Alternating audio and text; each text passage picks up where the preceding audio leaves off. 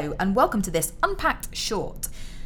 I, Charlie Pickles, am joined by Peter Franklin, Hello. our Unpacked guru, as I'm sure you're all aware, and also, for the third time in a row, special guest, Seb Giraud. Good to be here. Hello. Welcome.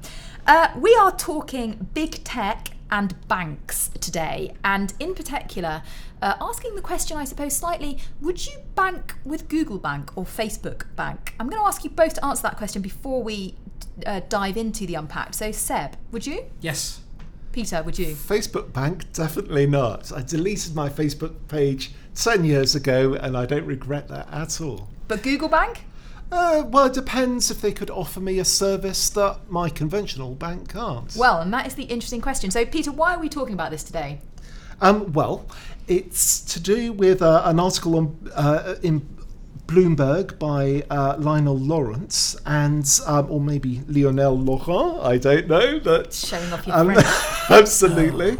Um, but uh, it's a fascinating piece in which he um, he provides a, a description of a business, and um, it sounds like a bank. So, gi- give us give us the headlines of the business. Well, for instance, it's um, a a company that uh, has lent a billion dollars to small businesses in, in 12 months, holds 150 billion dollars of corporate bonds, runs the world's largest money market fund. Now that's well, hold uh, on, Peter. This sounds like a bank to me. it sounds like a bank or some other sort of financial institution, um, but it's not. It's Google, right?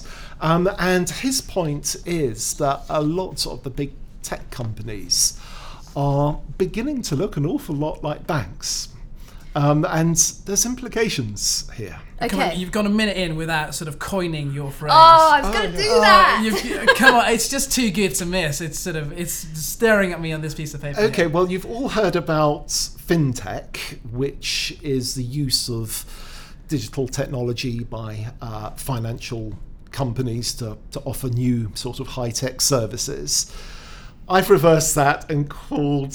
Um, Uh, and coins. Maybe, maybe, it some- come on. maybe someone else has come up with it. I don't know, but no, I'm we're call- claiming you heard it Yeah, here first. it. well, first. maybe, but I'm calling it TechFin, which is when finance is provided by a technology company. Catchy, catchy. Okay, so I want us first of all, before we go into whether we think this is a good or bad thing, just to touch on the fact that this is a form of what we call shadow finance. And effectively, that means that it's unregulated financial activity. Now, I sort of feel like anything that's called shadow something Yes. sounds a little bit ominous.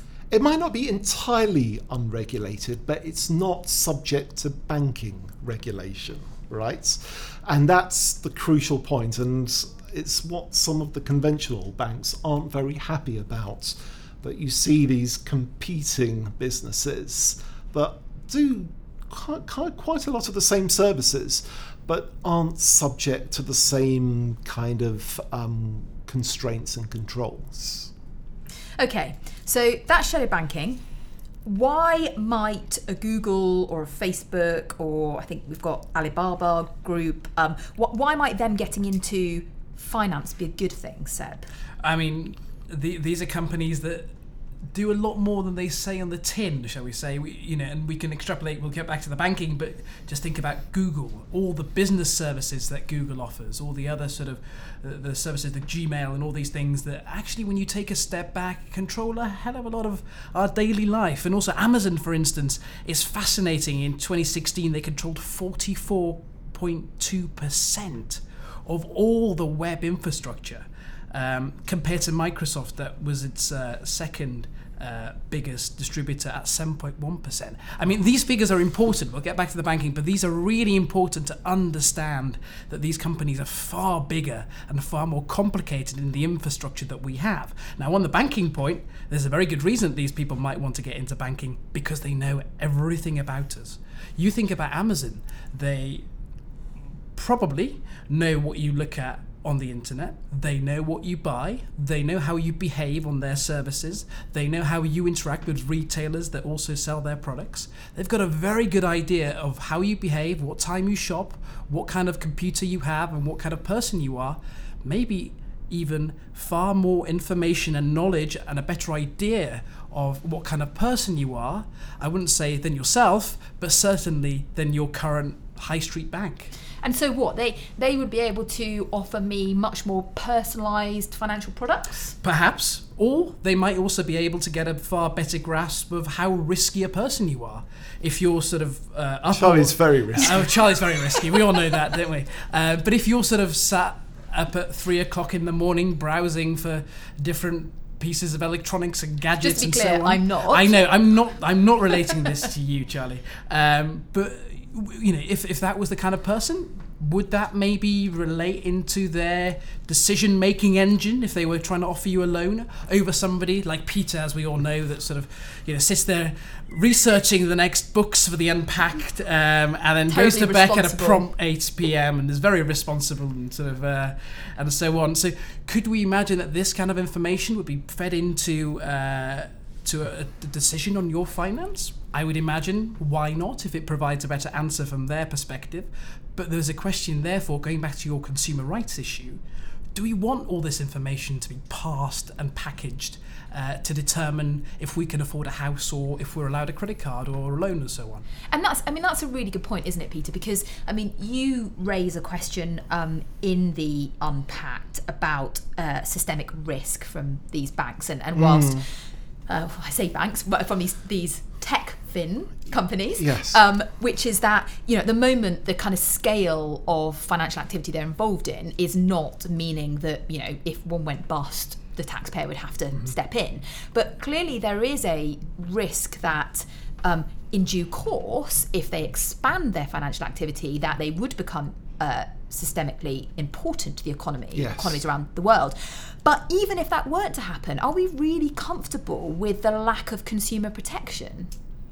Well, we shouldn't be comfortable at all. Um, in fact, you know, even even before you get to the the tech companies' financial activities, I, I'm not comfortable with with the way that they're using their data, our data at the moment. So, but you know, the, there is a question about the stability of the entire financial system, and to the extent that um, that the, these new actors in the financial sphere become integrated into the system as major players, then they need to be totally. They need to be um, to be uh, regulated accordingly, but not in such a way that protects the old banks from what could be some very much needed competition. So do it for the sake of regulate for the, the sake of the common good, not for the sake of the established vested interests. But isn't that inherently extremely difficult to do? I mean, you're dealing with with sort of companies that are not really domiciled in any particular jurisdiction, um, that have done everything possible to, shall we say, come up with creative ways of minimising their their tax liability, uh, and haven't really demonstrated a willingness over the certainly over the past few weeks. This has come to light. Um, a willingness to be held accountable by anybody, uh, let alone politicians and regulatory bodies. Um, what makes you think that we could ever get a, uh, a regulatory system, particularly when there's money involved, that would catch these kind of actors? Well, uh, obviously, with the financial crisis, um, we got much better at regulating the banks, or at least we think we have. But a lo- a lot of Um, that was actually yes. about, you know, cre- um, capital levels, reserves. Yeah. It was about splitting Yes. the risky and the quote Yes. safe bank, you know, the retail and the, the uh, investment banks. You know, it, it it was much more about there is a single institution here, and we can we can regulate it and we can require things of it. I mean, can you do it in the same way with this sort of? Well, it's not a single institution. I mean, that we're talking about a lot of different banks around the world.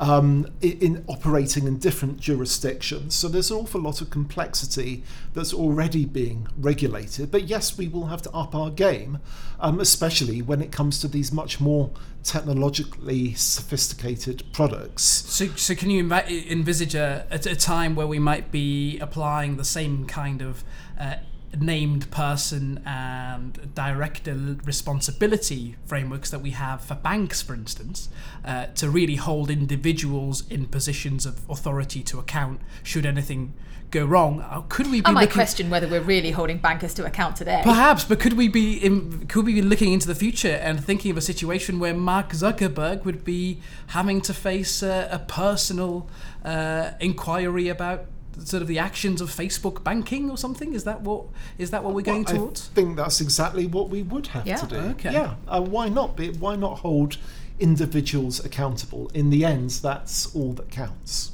But you see, I, I something that I really come back to here is that it does even for somebody that would be perfectly willing to to sort of take up one of these offers if it was there, and as you say, Peter, if they were offering you something different or doing it in a better way, completely open to that. But there is something a bit mm, shadowy, shall we say, about a data provider or a service that knows where you are, has this sort of uh, total view of your life. If you're thinking about if you happen to default or if you happen to run into some issues, you can imagine that you can go to your bank manager and say, Is there some way that we can come to an accommodation on this? But you think of the power that a, a Facebook has. It knows where you are all the time, it knows who your friends are and all sorts.